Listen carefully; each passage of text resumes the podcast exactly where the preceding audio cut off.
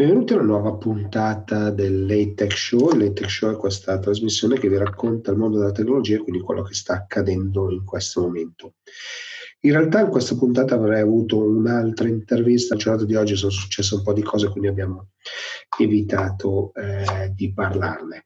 In questa puntata eh, parleremo molto di cosa sta accadendo, ma anche di come stiamo affrontando eh, questa fine di fase 1 e inizio di fase 2 e quindi insomma parleremo di risorse umane, parleremo di prodotti, parleremo di servizi, eh, parleremo di formazione, insomma parleremo di tante cose e non perdiamoci in chiacchiere e partiamo subito.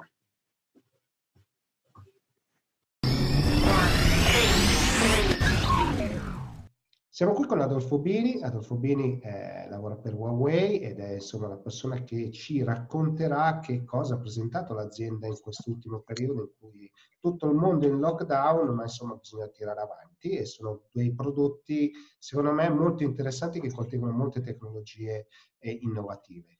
Però Adolfo, spiegaci tu e partiamo dai due prodotti di punta che sono il Huawei P40 e il Huawei P40 Pro. Eh, grazie del, dell'invito. Uh, come dicevi, abbiamo lanciato una serie, la serie P40, che è composta di tre, quattro prodotti in realtà, perché abbiamo lanciato la serie P40, P40 Pro, P40 Pro Plus e P40 uh, eh, Lite, la versione Lite. Ma iniziamo proprio prima dalla, dalla serie che attualmente stiamo vendendo in, in Italia, quindi io direi di incominciare a parlare prima della serie P40 Pro e P40 Pro, eh, okay. uh, P40 Pro e P40. Um, parlando un attimino, io direi, prima di tutto partiamo da quello che è l'aspetto del design, no? perché comunque la prima cosa che tutti guardano al, al, su un prodotto quando è esposto è il, è il design. Eh, la serie P, P, quindi la serie P40, P40 e P40 Pro vengono vendute in tre versioni di colori, parliamo la versione black, silver frost e poi c'è anche una versione, una variante eh, gold. Uh, sempre um, parlando sul, per quanto riguarda proprio il, um, Uh, quindi l'hardware, quindi il, il, il prodotto, uh, parliamo proprio del, del, display, perché qua c'è una prima differenza fra P40 e P40 Pro. Infatti il P40 è un display full view da 6.1 pollici, mentre novità uh, per quanto riguarda il P40 Pro, perché parliamo di un display overflow. Questo che cosa significa display overflow? Che per la prima volta abbiamo un display che non è solo smussato, quindi sui lati, ma anche quindi sulle parti superiore e, e quindi sulla parte inferiore del, del display. Questo che cosa significa? Che lo rende a parte molto più accattivante, quindi molto più interessante come ehm, la qualità del display, ma lo rende anche molto più ergonomico, quindi facile da, uh, da, da tenere nella, nella mano e eh, facile nel, nell'utilizzo stesso. Uh, per quanto riguarda il P40 Pro parliamo di un display da 6.58 uh, pollici con più, quasi 17 milioni di, di, colori. Entrambi hanno, vedete, il, quindi il fingerprint uh, sul, sul, sul, display, cosa che caratterizza invece ancora una volta il P40 Pro rispetto al P40 sono i 90 Hz per, per, per, le capacità del, del display. Entrambi hanno la funzione acoustic display, quindi che cosa significa? Eh, che non hanno un vero e proprio microfono, ma tutto il display funziona, quindi, da, quindi ha, una, ha, uno scopo acustico, quindi basta semplicemente appoggiare lo, eh, il cellulare all'orecchio, quindi tutto il display mi diventa, mi, mi diventa un comparto acustico. Rispetto alla serie P precedente, quello che è aumentato è migliorata la qualità, ma soprattutto lo spazio di, mh, di capacità di ascolto sul, sul display stesso. La, la serie P, eh, i nostri utenti Uh, ci, ci, riconoscono quindi la capacità proprio del comparto fotografico. Anche quest'anno abbiamo lanciato con il P40, il P40 Pro, eh, ancora una volta grazie a DxOMark, che è un istituto esterno che dà uh, valutazioni sul comparto fotografico e anche uh, quest'anno DxOMark ha riconosciuto nella fotocamera, nella videocamera del nostro P40 Pro il miglior comparto fotografico. Allora, per quanto riguarda uh, le, le, cose che abbiamo migliorato sono uh, le, le, le, fotocamere, quindi le lenti, il sensore, adesso parliamo anche del sensore, ovviamente il, il lavoro che eh, no, l'intelligenza artificiale fa sulle, sulle, nostre, sulle nostre, camere. Uh, abbiamo lanciato un nuovo sensore che si chiama RIB, RYYB. Questo che cosa significa? Che questo sensore, a differenza del, del, del sensore standard, riesce a catturare la luce red, quindi rossa, gialla e blu. Il fatto che riesce a catturare la luce gialla, quindi a differenza del, della, della, della, luce verde, questo che cosa comporta? Che è in grado di assorbire molta più luce rispetto ai normali sensori. E siccome proprio l'anima della fotografia è la luce, questo è il motivo per cui eh, la serie P40 riesce a fare delle incredibili foto. Infatti, grazie a questo, questa tecnologia, questa, grazie a questo sensore, riusciamo a catturare, pensa, il 200% in più di luce rispetto a quello che poi è il, il modello precedente o anche comunque rispetto ai, main, um, ai, main, ai competitor uh, principali. Per quanto riguarda le fotocamere, poi eh, parliamo, partiamo dal, dal, P40, dal P40 Pro, perché il P40 Pro ha quattro fotocamere. In particolare parliamo di una uh, fotocamera da 40 megapixel, che è quella wide, quindi la cosiddetta grandangolare. Abbiamo una, principale, uh, una fotocamera principale da 50 megapixel, che è la cosiddetta da super sensing, una 12 da...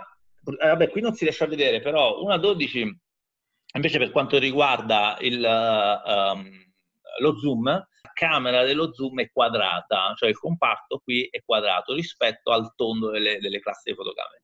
Questo perché? Perché è una camera periscopica. Che cosa fa la camera periscopica? Invece eh, cattura la luce in questo modo e mi, uh, mi distribuisce le lenti, in questo caso in maniera orizzontale, quindi la luce entra in questo modo e me la distribuisce in maniera orizzontale. L'ultima fotocamera è una TOF, quindi time of flight, che mi permette appunto di, eh, di, di fare degli incredibili effetto bokeh, quindi cos'è la camera che mi tiene la distanza, quindi mi riesce a sfocare il back, quindi a fare dei, degli effetti bokeh.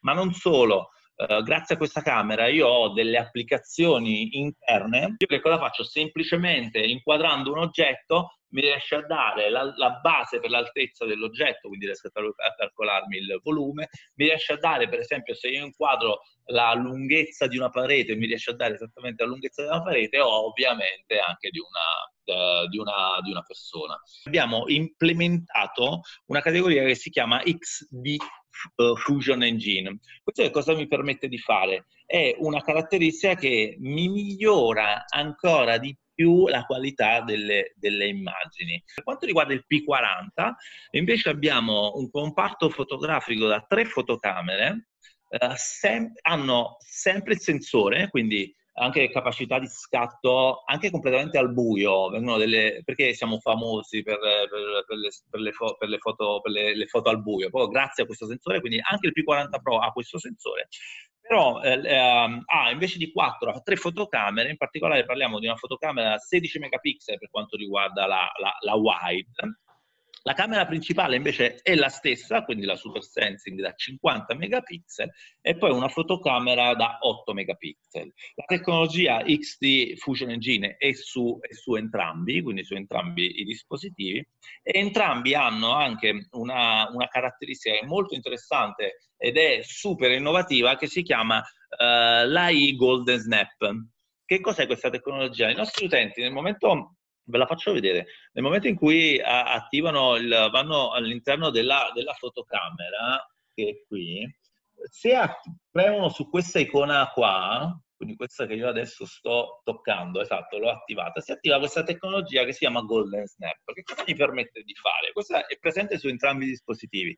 Mi permette di scattare una foto, e successivamente in post-produzione di fare delle modifiche che sono tipiche di, eh, di, strumenti professionali. Le modifiche che possono fare sono, siccome mi scatta più foto in sequenze, sono tre in particolare.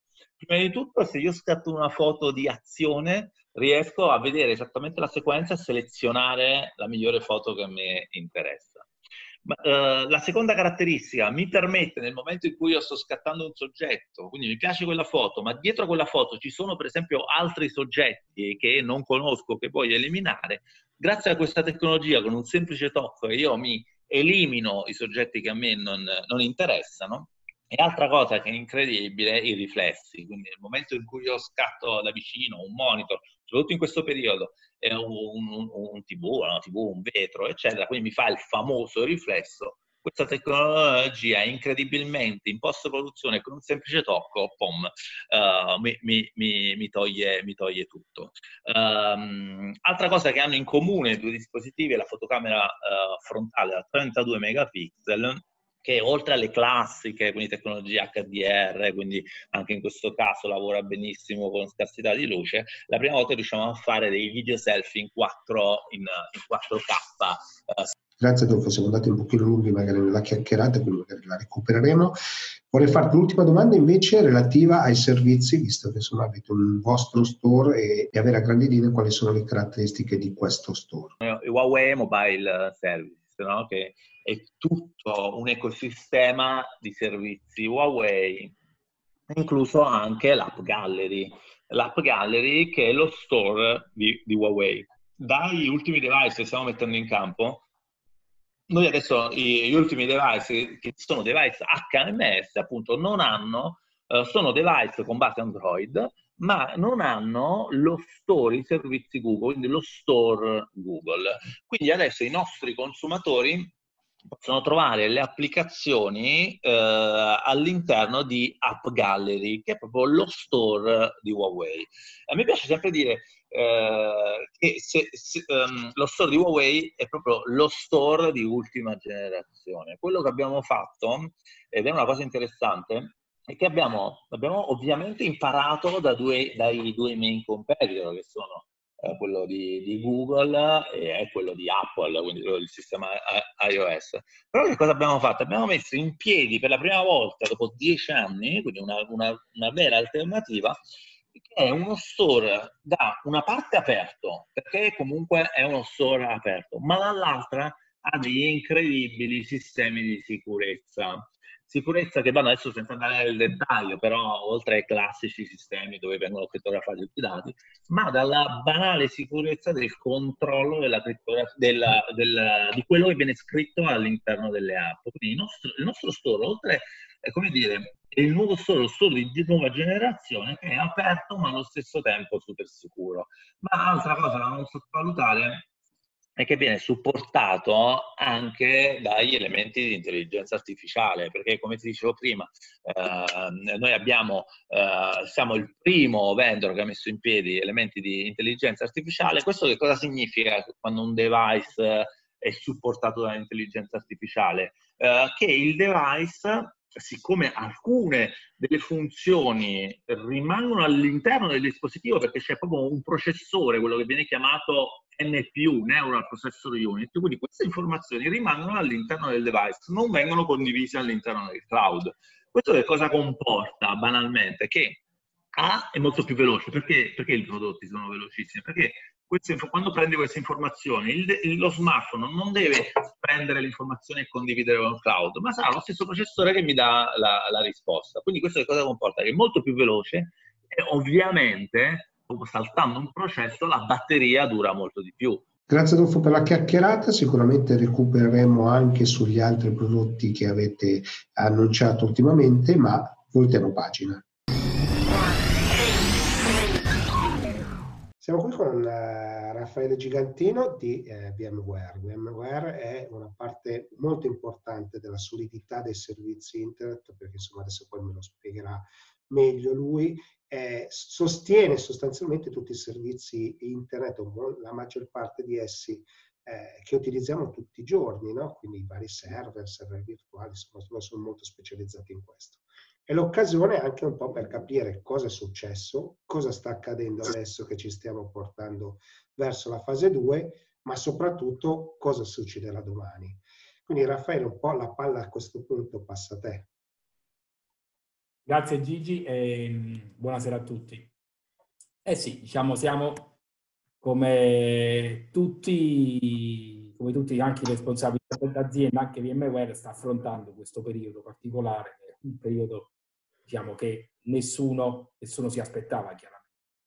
Siamo partiti da una gestione della crisi, eh, ci siamo trovati da un giorno all'altro a dover, eh, nel mio caso come datore di lavoro, a dover consigliare a tutti i dipendenti di lavorare da casa, per poi passare nelle varie fasi, quindi apertura di un comitato di crisi, gestione della crisi a livello di filiale, eh, capire poi, adeguare le procedure aziendali ai, ai, vari decreti che di volta in volta venivano emanati e quindi poi capire poi da questo poi come riuscire a, a supportare al meglio i clienti che in una situazione di questo tipo eh, avevano la necessità di offrire servizi al pubblico, servizi essenziali.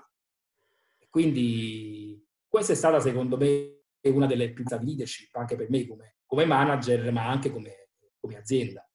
Cioè, avere 180 dipendenti tutti da un giorno all'altro che lavorano da casa, eh, renderli produttivi, fare in modo che ci sia un livello di ingaggio diciamo, dei, dei dipendenti molto molto alto, eh, ti, ti dà la possibilità di, di, di, essere creativo e di mettere in piedi iniziative nuove che non avresti mai pensato. E noi, per esempio, come azienda all'inizio ci siamo inventati i virtual breakfast, quindi fare colazioni insieme con i vari meeting. Ogni manager ha creato magari una, una stanza virtuale dove poter chiacchierare liberamente, non di lavoro con i propri dipendenti. Mm, corsi di yoga, quindi virtuali. E diciamo, in, e con tutto questo chiaramente essere vicini ai clienti, interagire con i clienti in modo eh, sicuro perché questa diciamo, è sicuramente una delle, delle, idee, delle, idee, delle necessità più importanti, perché mentre all'inizio tutti hanno, hanno chiesto, mettiamo in condizione, quindi le aziende, di lavorare da casa, eh, poi dopo, nella fase 2, come dicevi giustamente tu, ci si pone il problema. Si riesce in questa modalità ad avere un'azienda zero trust, dove anche lavorando da casa i dipendenti hanno la possibilità di accedere a tutti i tool aziendali, eh, di avere un identity management che permette di accedere a tutto e di lavorare in, in completa sicurezza. E chiaramente questo credo che sia oggi la, una delle, delle, cose più importanti della fase 2. Cioè fare in modo che questa modalità di lavoro, che sicuramente noi ci aspiriamo duri il meno possibile, ma sicuramente durerà un po' di tempo ci permetta poi di poter arrivare, come dicevi tu, alla fase 3 dove ci sarà questa nuova normalità. È chiaro che questa pandemia sicuramente cambierà quindi il modo di lavorare, che lo sta facendo. Cambierà il modo di lavorare e per voi nella parte di gestione dei clienti eh, cosa è accaduto? Noi come azienda siamo, siamo, tra virgolette, abbastanza fortunati. Noi abbiamo sempre utilizzato, diciamo, degli gli strumenti comunque di, di lavorare in modalità smart work. Tutta la suite diciamo, di, di end user computing, Workspace ONE, ci permette proprio di fare questo, cioè accedere quindi da qualsiasi device a qualsiasi cloud, qualsiasi tipo di applicazione. Questa è la vision proprio di VMware e quindi e su questa vision abbiamo costruito tutta la suite dei, dei nostri quindi oggi diciamo, ne eravamo già abituati.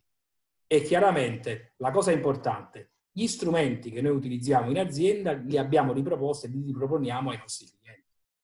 Quindi sì, come dicevi tu, abbiamo avuto clienti che da un giorno all'altro ci hanno chiesto, dobbiamo lavorare da casa.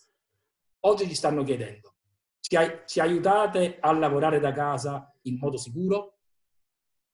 E come abbiamo adeguato i nostri livelli, quindi il supporto ai clienti in modalità pre-vendita, post-vendita, quindi i servizi di technical account management che facciamo sui clienti per garantire la continuità operativa, eh, l'abbiamo fatto utilizzando al meglio questi strumenti.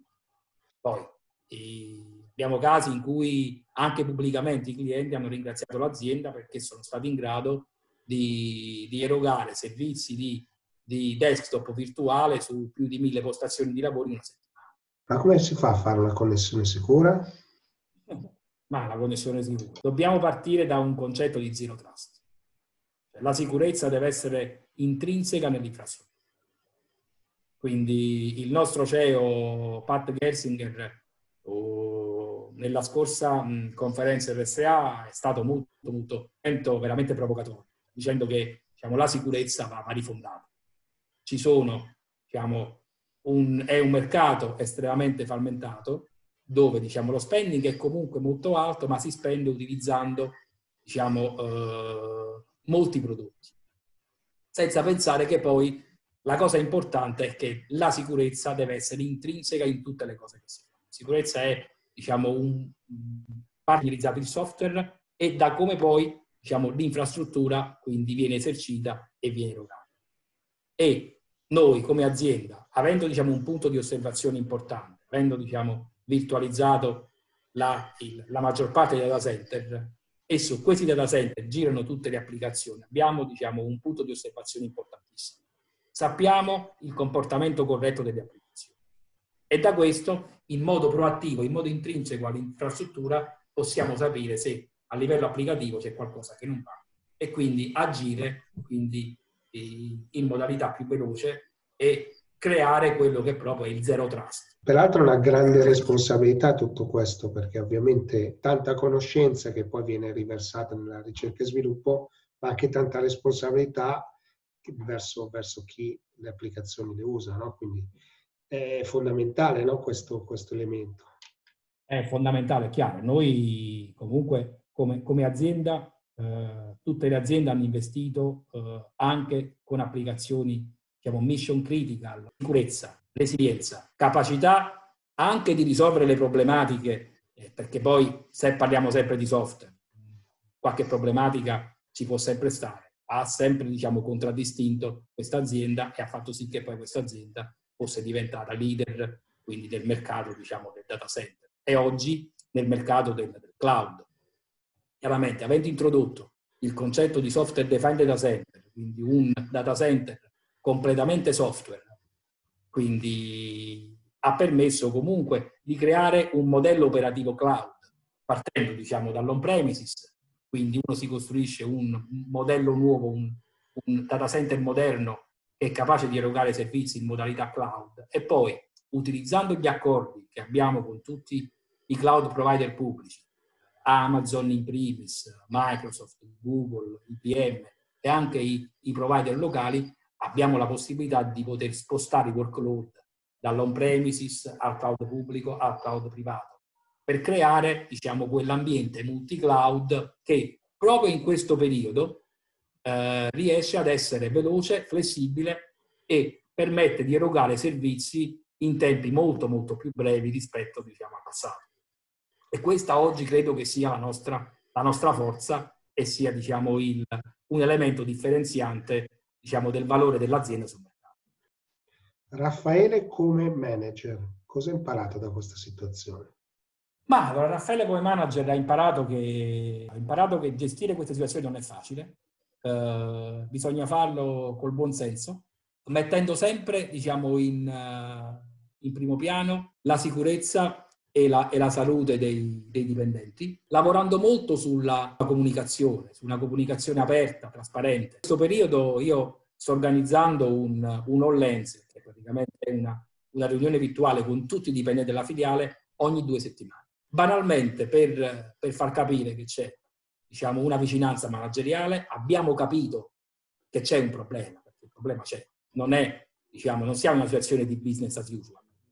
Assolutamente. Però è importante quindi comunicare con trasparenza le difficoltà, comunicare con trasparenza quello che possiamo fare per, per i clienti e far sì che poi il livello di, di ingaggio dei dipendenti sia c'è gente single che è sola in casa, in una situazione di quarantena prolungata può anche avere diciamo, dei, dei, eh, qualche problema psicologico, quindi si sente magari tagliato fuori dal mondo. E quindi creare una comunità con 180 dipendenti fare in modo che tutti quindi siano ingaggiati è qualcosa che, che ti insegna molto ed è qualcosa su cui dal, dal, giorno zero ho lavorato e continueremo a farlo. Continueremo a farlo con trasparenza, con apertura, con apertura mentale, raccogliendo idee, raccogliendo feedback. E, diciamo, questo è quello che, che, che, mi ha insegnato. Mi ha insegnato come essere vicino in modo diverso a tutta l'azienda e mettermi in gioco, diciamo giorno dopo giorno, perché tutti stiamo affrontando qualcosa di nuovo. Quindi tutti possono imparare da tutti. Mi confronto molto anche con, con, con i miei manager, perché io non ho le risposte tutto quello che succede. Nessuno ha mai affrontato diciamo, una situazione del genere. Almeno io, è la prima volta nella mia vita professionale. Per cui essere, eh, ascoltare, mettere insieme idee, eh, essere trasparenti, secondo me, è sicuramente qualcosa che, che in questo momento Grazie mille per la chiacchierata, per il tempo che per tutti quanti questo video è prezioso. Bene, sono qui con Francesca Bossi che eh, lavora per Docebo e anzi adesso ci faremo un po' raccontare bene da lei che cosa, cosa fa Docebo, ma quello che mi preme è capire che cosa è successo con questa emergenza sanitaria e cosa è cambiato nel, nel suo modo di lavorare. La Docebo crea, quindi sviluppa internamente un, un, LMS. Cos'è un LMS? È una piattaforma che aiuta le aziende a gestire la propria formazione interna, eh, ovviamente mh, soprattutto sulla parte e-learning, ma che in realtà oggi copre un pochino tutte le metodologie possibili. Quindi eh, Learning Management System, venduto sostanzialmente in tutto il mondo, quindi il nostro panorama è abbastanza internazionale internazionale, eh, siamo noi stessi un'azienda internazionale, come dicevo, italo-canadese, la maggior parte dei dipendenti si trova in Italia, dove c'è anche proprio il cuore dello sviluppo della piattaforma, quindi tutta la tecnologia eh, e lo sviluppo si trova in Italia, poi abbiamo altri tre uffici, uno eh, a Toronto appunto in Canada, uno negli Stati Uniti e uno a Londra, dove diciamo questi sono gli uffici dove abbiamo delle sedi operative piuttosto, piuttosto consistenti insomma. Quindi mhmm, questo è un pochino il nostro mondo. Certo, e cosa è accaduto da, insomma, da, con questa emergenza sanitaria, visto che siete anche internazionali e quindi insomma avrete avuto movimenti esatto, su, sì. su più fronti. È stato un impatto abbastanza importante per noi perché appunto abbiamo dovuto gestire poi l'emergenza in paesi diversi che hanno come, come insomma leggiamo sui giornali, anche un po' quattro reazioni diverse alla situazione e soprattutto in tempi diversi. Quindi eh, sicuramente è stato molto interessante anche da un punto di reazioni anche interne. Eh, la reazione che abbiamo avuto è stata però, devo dirti, eh, sicuramente pianificata un pochino per tempo perché noi già da gennaio, quando abbiamo iniziato a leggere le news eh, tragiche che arrivavano dalla Cina, abbiamo iniziato a porci il problema e quindi abbiamo avuto modo di mh, mhmm, integrare in realtà il piano di business continuity che avevamo già, già in azienda con tutta la parte dedicata alla, mhmm, all'influenza pandemica. Quindi già a gennaio, in tempi non sospetti, abbiamo avuto eh, un pochino quest'occhio, questa sensibilità e abbiamo iniziato diciamo, a integrare il piano e a fare degli acquisti importanti a livello di mascherine, quindi di dispositivi di protezione eh, che quindi abbiamo insomma, siamo riusciti a, a, ottenere per tempo senza dover poi far fronte a tutti i ritardi che, che, che, sfortunatamente abbiamo vissuto un po' tutti anche un po' da privati. Quindi il primo approccio è stato quello, ok, iniziamo a capire nel caso dovesse succedere qualcosa anche in Europa e negli Stati Uniti come affrontare il problema. Finché siamo arrivati proprio a, intorno al 20 di febbraio, quando ci sono state le prime segnalazioni in Italia, e quindi da lì ci siamo attivati avendo avuto la fortuna di pensarci un pochino prima, ehm, abbiamo avuto anche un, po' la mente fredda e diciamo, gli step da affrontare in modo da arrivare poi al famoso 24 di febbraio con un piano già pronto uh, senza poter incappare ad errori un pochino diciamo dovuti alla fretta. Quindi il lunedì successivo un po' alla, insomma, al caso di, di Codogno che tutti conosciamo ehm, abbiamo invitato chi poteva venire in ufficio, chi voleva venire in ufficio a eh, recuperare un pochino quelli che erano i suoi eh, strumenti di lavoro se non li aveva già a casa perché in realtà mh, la nostra practice normale quella il venerdì di lavorare da casa quindi mh, tendenzialmente quasi tutti quelli che avevano aderito a questa iniziativa avevano già il proprio equipment a casa. Eh, quindi non solo recuperare un pochino i pezzi mancanti dallo schermo esterno al mouse, altre cose che, di cui potevano aver bisogno, abbiamo colto l'occasione poi per andare a distribuire ehm, un quantitativo di mascherine per tutti i dipendenti ehm, sufficiente per coprire loro e le loro famiglie eh, per diciamo, le prime settimane di, di, emergenza.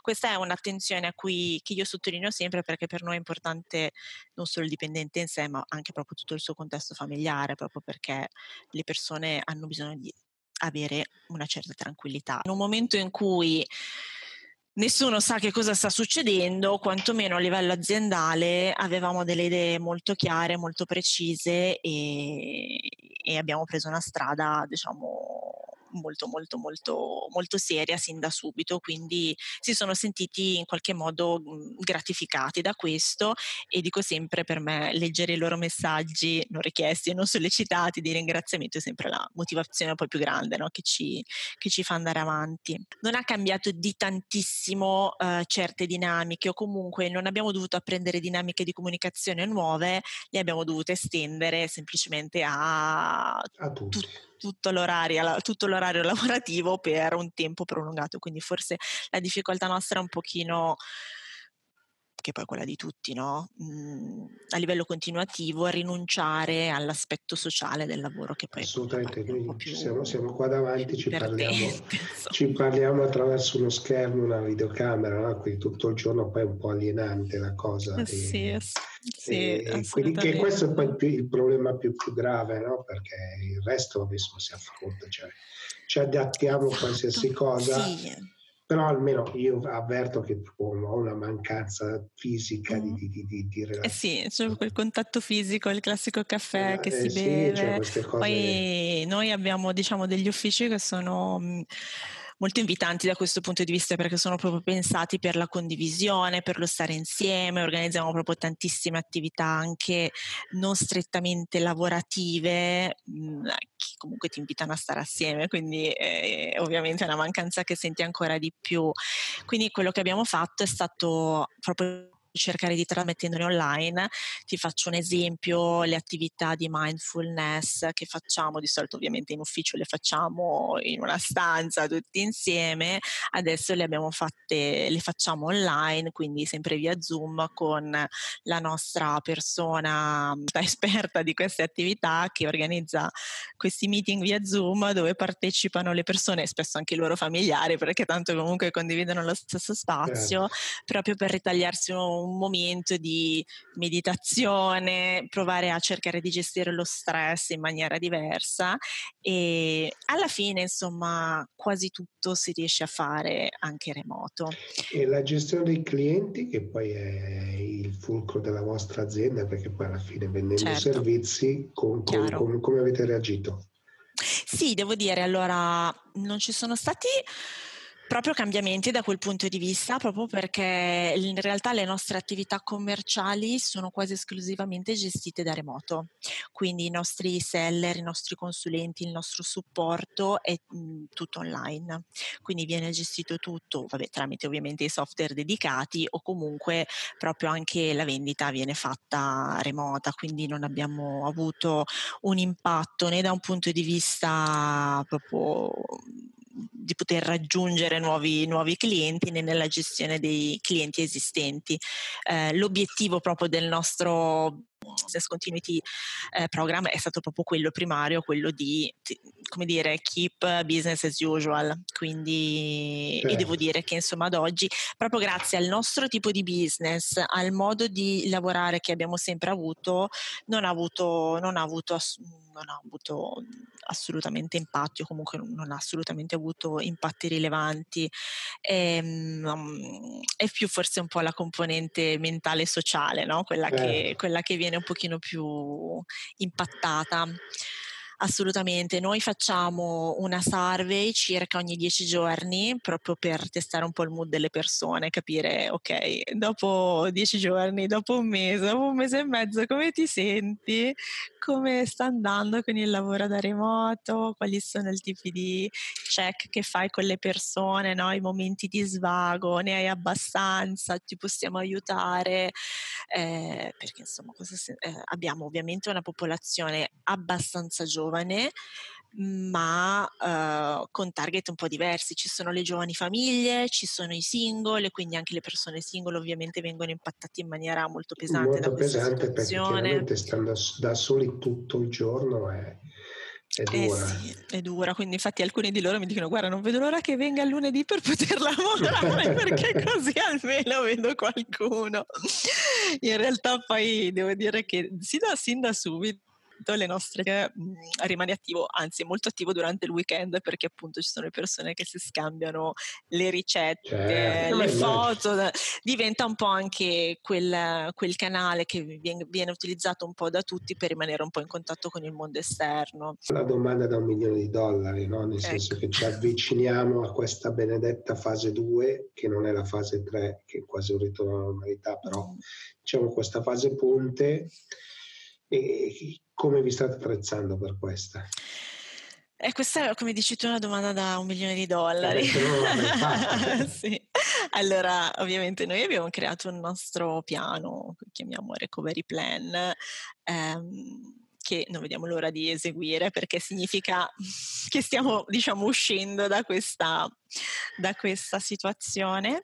Eh, ovviamente attendiamo le linee guida ufficiali che dovranno essere poi integrate a, a questo piano che, che, che, abbiamo messo in piedi perché come dire a questo punto eh, magari è già perfetto così, magari no. Quindi quello che abbiamo ovviamente fatto è vabbè, da un lato tutta la parte un pochino più logistica, eh, ripreso a pianificare tutta la parte uffici, che abbiamo già iniziato a fare da febbraio praticamente, dall'inizio di febbraio, e l'acquisto ulteriore di mascherine perché ci immaginiamo che comunque chi verrà in ufficio dovrà lavorare con la mascherina, quindi una mascherina la mattina, una mascherina al pomeriggio per le persone che verranno in ufficio, eh, termoscanner già acquistati da tempo, quindi cercare di capire un po' da un punto di vista di supporti fisici, materiali da acquistare, tutto certo. quello che certo. dobbiamo comprare in modo da essere pronti.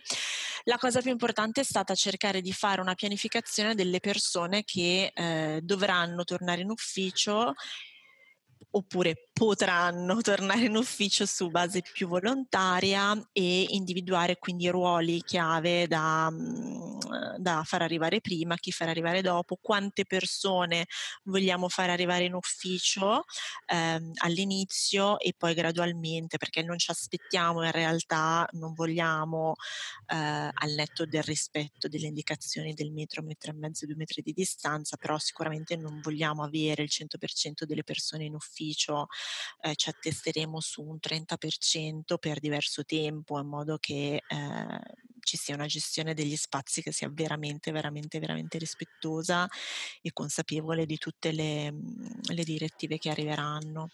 Quindi capire un pochino i ruoli, eh, capire un po' le persone, eccetera.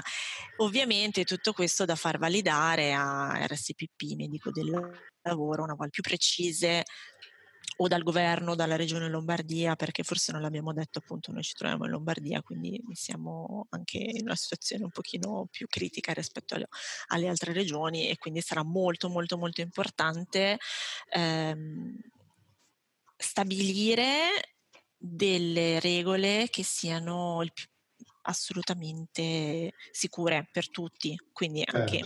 al di là delle direttive, però per noi insomma sapere che le persone lavorano in totale sicurezza eh, non è diciamo importante solo per me che, seguo le risorse umane ma è una priorità un po' di tutti ecco.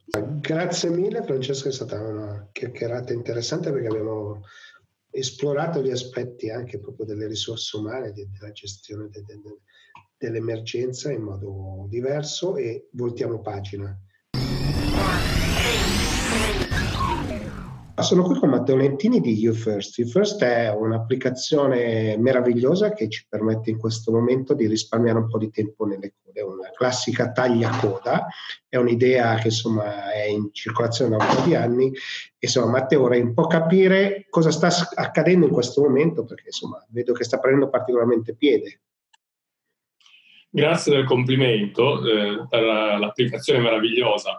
Eh, effettivamente la nostra tecnologia che già esisteva ed era disponibile sul mercato è stata eh, customizzata, modificata e adattata alle esigenze del momento. Quindi per venire incontro a un'esigenza che era quella di gestire le code, soprattutto eh, in quelle strutture oggi aperte al pubblico, che sono i supermercati principalmente e le farmacie, e quindi noi abbiamo utilizzato questo concetto di fila virtuale eh, dando alle persone la possibilità di mettersi in coda da remoto e, e quindi staccare il bigliettino che è eh, praticamente quel bigliettino che tu trovi nella chiocciolina rossa quando sei in fila in gastronomia, solo che adesso è virtuale sul tuo cellulare.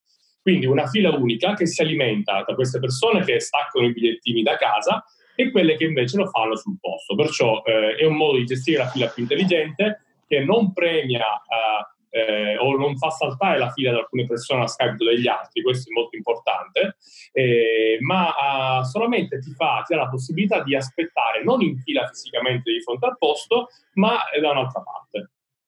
L'importante è qua è appunto anche la sicurezza, al di là del tempo che si risparmia, anche la sicurezza di, di non dover fare, creare assembramenti che sappiamo non possiamo fare. Io sono un vecchio utente vostro, quindi vi conosco, so che voi lavorate anche con con, eh, con, la pubblica amministrazione, insomma il Comune di Milano è uno dei, dei, dei, degli esercizi insomma, che io ho utilizzato. No? Come sta andando in questo momento? Eh, ci sono molti operatori, soprattutto strutture pubbliche, che al momento sono chiuse. Quindi eh, la nostra tecnologia penso sarà molto utile appena queste strutture ripartono, quindi la cosiddetta eh, fase 2. E, e, quindi oggi le strutture che eh, sono molte sull'app, sono più di 500 punti, eh, quelle che sono attive sono principalmente i supermercati e le farmacie. Eh, quindi noi ci auguriamo che eh, la riapertura di tutte le attività, eh, uffici, attività aperte al pubblico, negozi, eccetera, avvenga il prima possibile e, e anche per quelle strutture utilizzare UFirst può essere utile perché oltre che, come dicevi prima tu, dare un servizio ehm, di tutela per la salute pubblica perché eviti gli assembramenti eviti eh, quindi la calca agli accessi, eh, potresti anche utilizzare il nostro servizio per contare, sapere quante persone hai all'interno del tuo punto vendita. E quindi, come sappiamo, le nuove normative, eh, tra virgolette, eh, obbligheranno oh, le, i negozi a, a, non far accedere più di un tot persone per metri quadri. Quindi, utilizzare il first, oltre che ordinare la fila, eh, dare un servizio ai clienti e sarà utile anche per eh, sapere queste informazioni che diventano obbligatorie.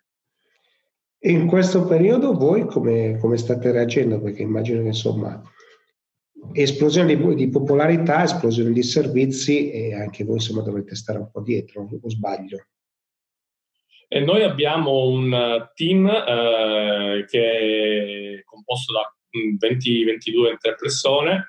E già lavoravamo in remoto eh, con una modalità smart working, quindi per noi non è stato un, uh, un cambio radicale del metodo di lavoro, perciò stiamo continuando a lavorare come facciamo prima. Naturalmente abbiamo intensificato tutta una serie di attività per portare la stabilità del sistema a certi livelli, per permettere a più persone che ci scrivono e che interagiscono con noi di avere delle risposte pronte. Quindi abbiamo ingegnerizzato molte parti del nostro lavoro.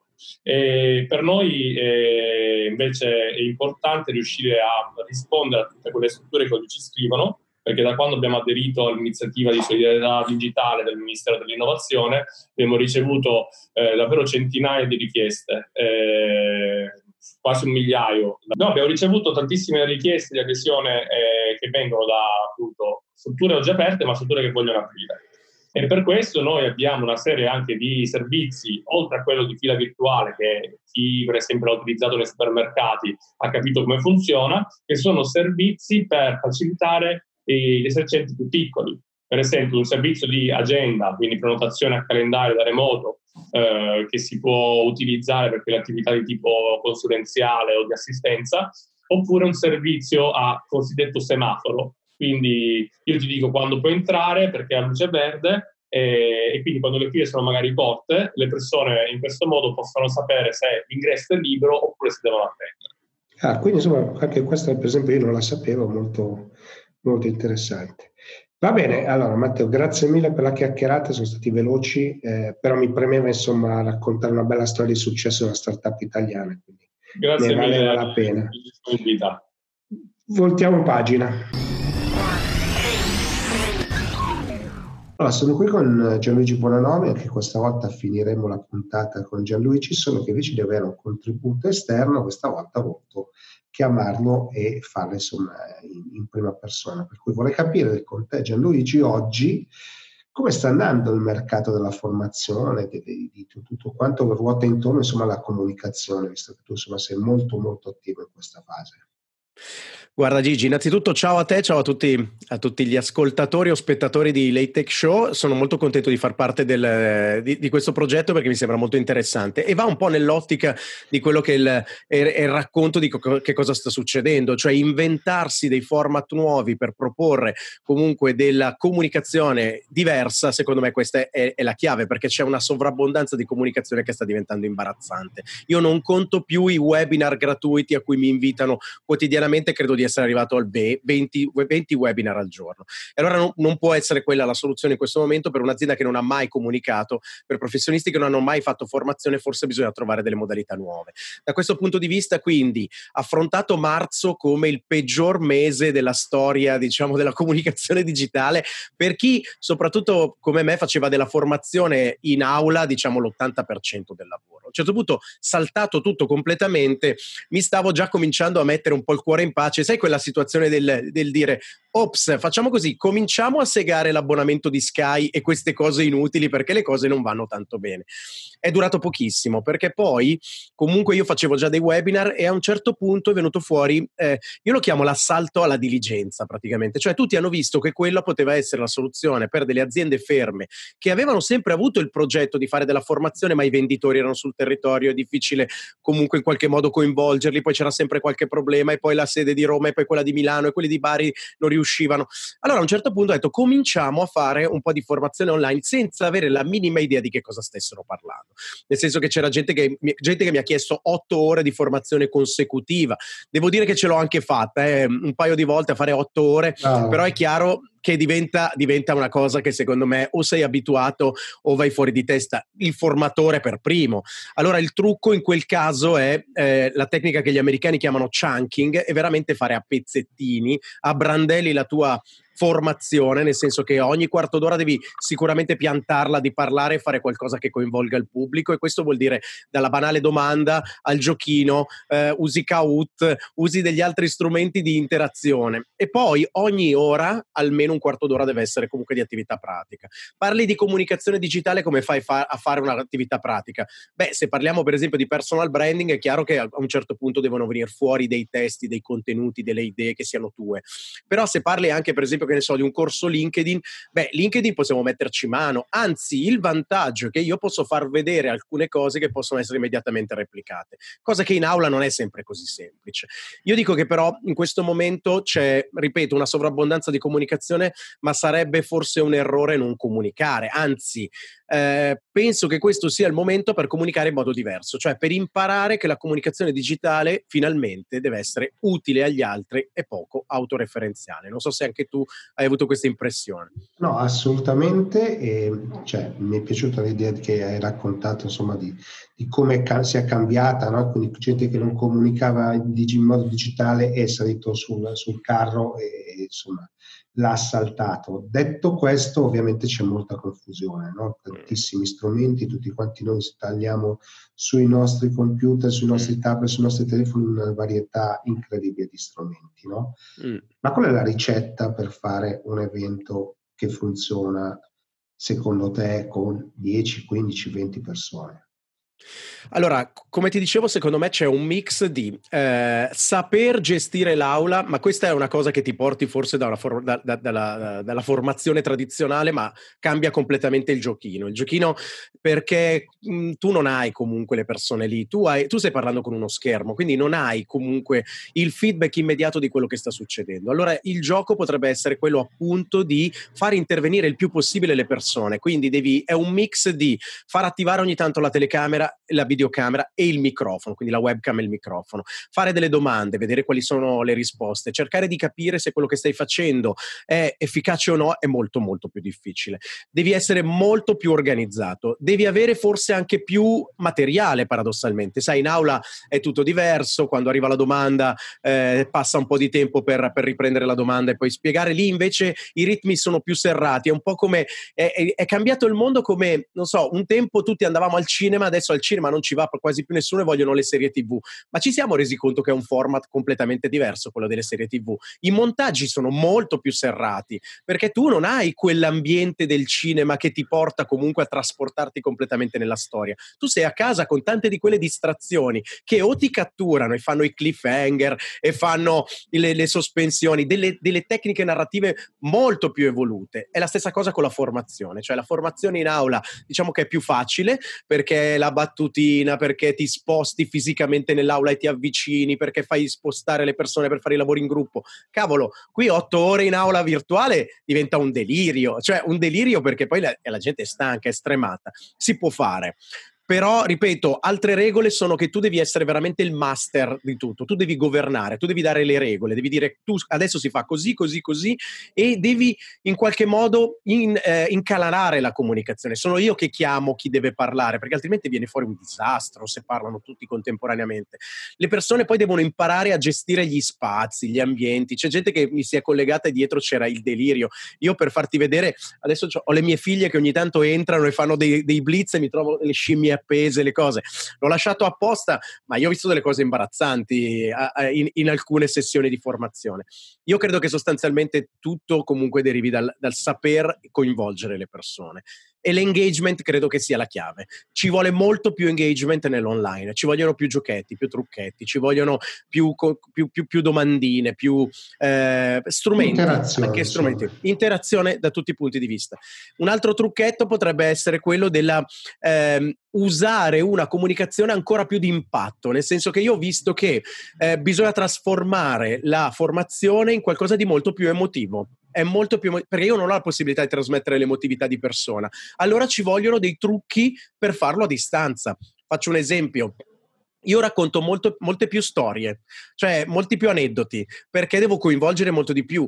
E a volte mi sono reso conto che alcune parole delle mie storie funzionano di più questa cosa ovviamente vale sempre, però ci sono delle trigger word, ho scoperto che, che quando io bu- esatto, che butto sull'emozionale e c'è più coinvolgimento perché le persone hanno bisogno di storie, a maggior ragione se non sono così coinvolte come in aula.